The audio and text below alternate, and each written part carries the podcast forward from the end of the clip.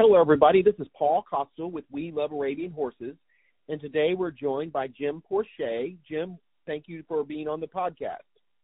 It's my pleasure, Paul. Thank you for asking me. Well, listen, Jim, you're the chairman of the Arabian Sport Horse National Show Commission, and we're going to talk about sport horses here in a minute. But the question I like to start out with with everybody is, how did you first get involved with Arabians, and kind of what's brought you to your passion and love of Arabian horses um, throughout your life to today? Well, I was raised on a working cattle ranch in southern New Mexico, and horses have been a part of my li- uh, my family's life on on both sides. But I always had an attraction to the Arabian horse, and I I really think that it was the black stallion that got me there when I read that story and there was just something about the romance and and the breed that Walter Farley um, conveyed in his book that got me hooked on on the horses. When Yeah. I was in high school, I went to work for Richard Pritzlaff, who was one of the first importers of the straight Egyptian horses from Egypt, and he had a ranch here in New Mexico, and um, I worked for him for a while, and that kind of solidified the um, connection. So, at what point did you become a professional trainer? Uh, I was in school. eh, eh, I was in college, and um, some people, some friends, had some horses, and they needed some help with them. So they asked me to to start working with them, and then one thing led to another, and I decided I wanted to train horses professionally, and Wow. so I I did that for about forty years. 40 years. I didn't know you're 40 years old. well, I I always was going to retire from training horses professionally when I was 60, so I did that. And uh I set out for a few years and got my amateur card, and now I am an amateur and I show in the working hunter division uh as an amateur. My horses are in training with a train a hunter jumper trainer and um I'm looking at another side of it now. That's awesome. Well, as the chairman of the Arabian Sport Horse National Show Commission, you have quite a perspective on sport horses and quite a history there. Why don't we start off with what is the definition of a an Arabian sport horse? Well, so a sport horse is a type of a horse rather than a particular breed. And um, the term is usually applied to horses that are bred for the traditional equestrian sporting events of dressage, eventing, show jumping, and combined driving. Um, in the Arabian breed, we've added the endurance. But in our case, the Arabian horse was probably the original sport horse. And so all of the characteristics, the natural conformation characteristics, movement and temperament that they have, um, show up in a, in a modern sport horse. And so we just find that our breed fits all of these d- disciplines really well. And uh, so I don't know which came first, the you know the chicken or the egg, but um, it, it's been a natural um, marriage for us. So what what are the disciplines um, that are involved in the sport horse discipline, and aren't all uh, types of Arabians able to compete? Oh yeah, certainly they are. Um, you know, we encourage people to breed uh, Arabian sport horses for specific characteristics or qualities, which would be their conformation, movement, and temperament. Um, the disciplines that make up a sport horse is dressage, three-day eventing, show jumping, and working hunter here in the United States, and combined driving. And then, like I said, we've added endurance to that. Gotcha. And then there's also the in hand part, which is just the breeding classes. The sport horse in hand and the sport horse on your saddle are two things that are specific to our breed chose. And the sport horse in hand is very important because those are bred, uh, those are judged by judges who are carded in either dressage, eventing, show jumping, and so they are looking at those at our breed, but how it would be um, suited for the disciplines that I've mentioned, and um, Meaning relative to all breeds. It's yes, but it, but it's a very important part of our shows, very important makeup of our shows because they are breeding classes, and so we're trying to re- reward people who are breeding these horses for our the specific sport horse uh, events. Got it. So, what is the the brief history of the Arabian sport horse? Um, well, in my case, you know, I got into them kind of backwards through the Spanish horses because as a trainer, I was helping a, a and managing a farm that was interested in Spanish horses, and so we were importing a lot of horses from Arabian horses from Spain. And over there, they're bred by the cavalry or the Yeguada Militar to produce cavalry horses or war horses. Lady Wentworth, who owned Crabbet Park, um, she bred for the cavalry as well, and they make up a, a, a foundation of, for the Arabian horses in the United States. And most of our horses will trace back to those Crabbet horses. So we have kind of two very important breeding programs that have um, been breeding for sport horses since you know the early uh, 20th century. So the Arabian Sport Horse, though, as a competition, is relatively new. How many years has the Sport Horse Nationals been around? It's been around for 15 years. We're getting ready to do our 16th year, and um, it was created as an offshoot for the for the Nationals because the show we couldn't expand. We have we've always had people who were interested in jumping their, their Arabian horses or or showing them in dressage, but the nationals itself, the U.S. nationals, was too large for us to continue to add classes to. So we decided that um, that that we would try to create a standalone sport horse national championship.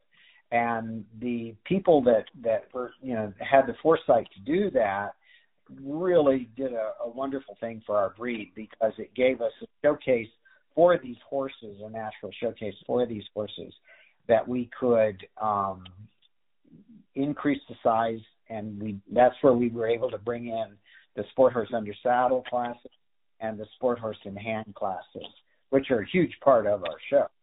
And yeah. we couldn't hold them before when we had the regular U.S. nationals yeah, there just wasn't enough room to have much there, more expansion of classes exactly. and quantity. You're away, you know, you're away for two weeks as it is, and so when we had all of those shows, you know, our national show would have taken three weeks. You just can't. So the, the the show is this will be its 16th year, and you know what are what are the number of horses that attend that show? It's grown in popularity so much over just a relatively short amount of time. Uh, we it's about 400 to 500 horses. I would want to mention that we're the only uh, standalone breed sport horse show, national show in the country. Oh wow! Um, there's, you know, there are other breeds that have sport horses in their competitions, but none of them have a, a national show that stands alone like ours does.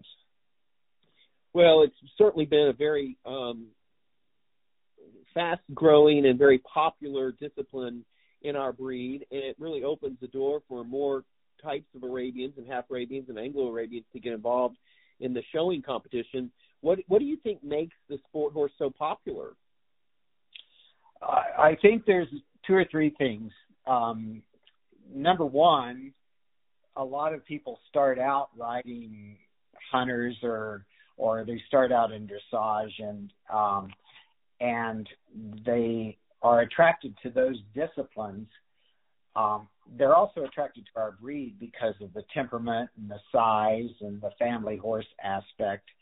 Um, so everything kind of works together to come together. But I think really the scorecard in the sport horse has been very popular, and we're seeing that in the main ring as well. That a lot of the fastest growing um, disciplines, whether it be ranch riding or showmanship, are these disciplines that have a scorecard.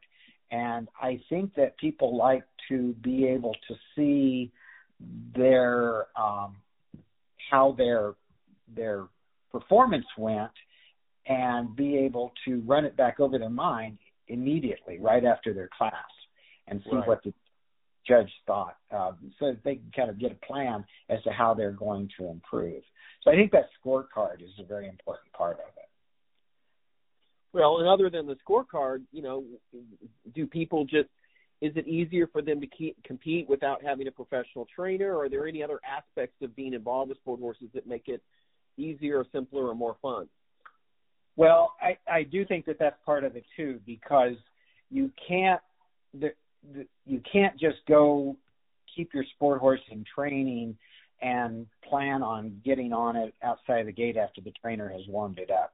There's definitely a partnership. The sport horses are are uh, have to be extremely well trained, and you have to develop that partnership with your horse.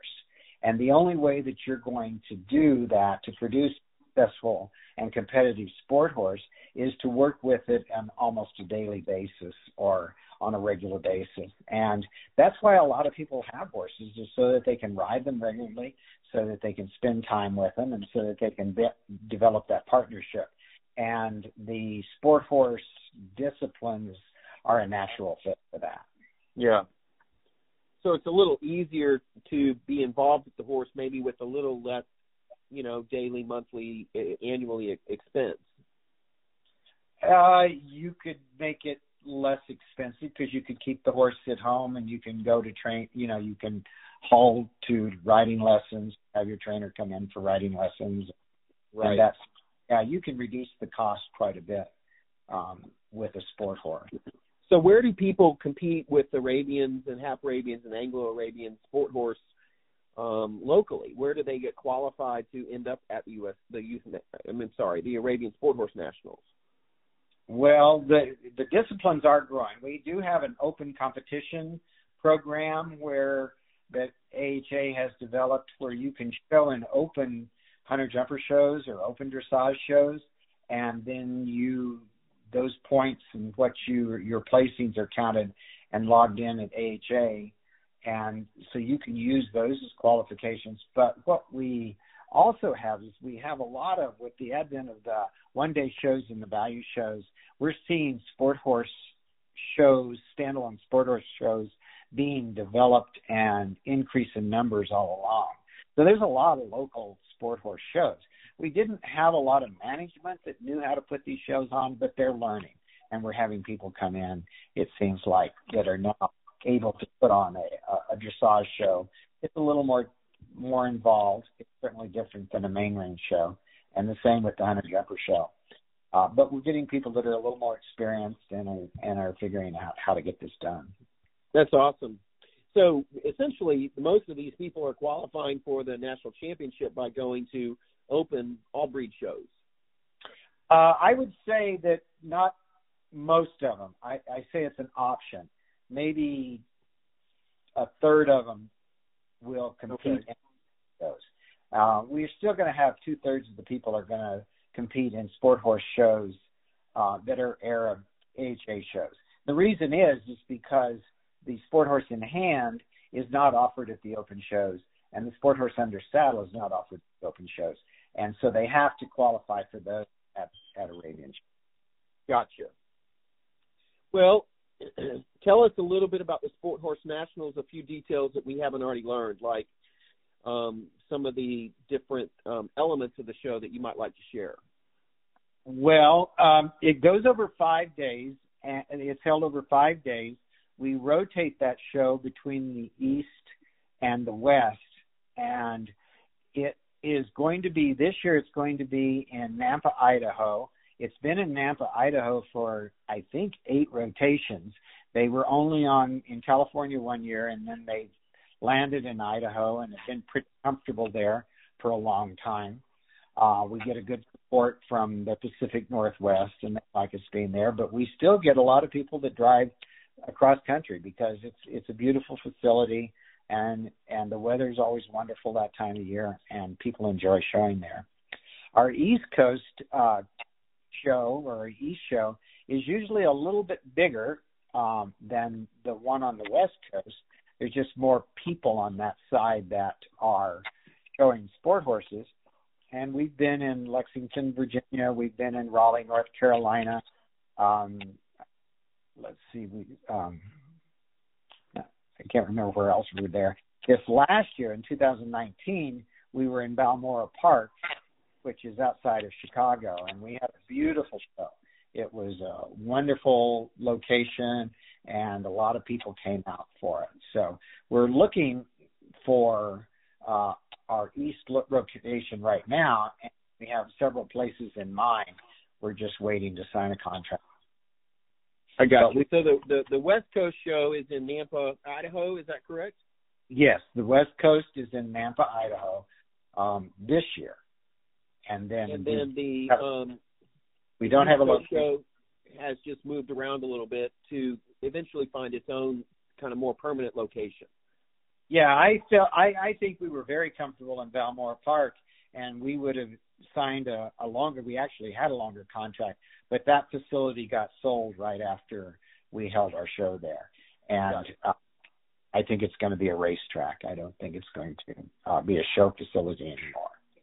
Gotcha. So y'all will be looking for another location on the East Coast, or you already have one? No, we don't have one yet. We have some that we are studying. And gotcha. We haven't signed a contract yet. I'll put it that way. Well, Jim, thank you so much for your time and sharing a little bit about the sport horses and your history and passion and love of Arabian horses. Um, do you have anything else you'd like to add before we close out? Oh, I don't think so. I appreciate you asking me. I, you know, it's my passion. I love the sport horses. I love jumping. Uh, I, I love the dressage and and uh, eventing and all of that. And I I really like the type of horse, the type of Arabian horse that is necessary for those for those disciplines. And so it's it's been a lot of fun for me, and I appreciate you giving me this opportunity to talk about it. Well, Jim, if people want to reach out to you after this podcast, what's your best email for them to reach you at? jsporch at comcast.net, and that's J as in Jim, S as in Sam, P as in Paul, O as in Oscar, R as in Rodeo, C as in Charlie, H is in hotel at comcast.net. Well, that's perfect. If anyone wants to reach out to We Love Arabian Horses, our email is hello at we love Arabian com. So feel free to email us anytime. And Jim, thank you again for joining us, and we really appreciate it. Thank you.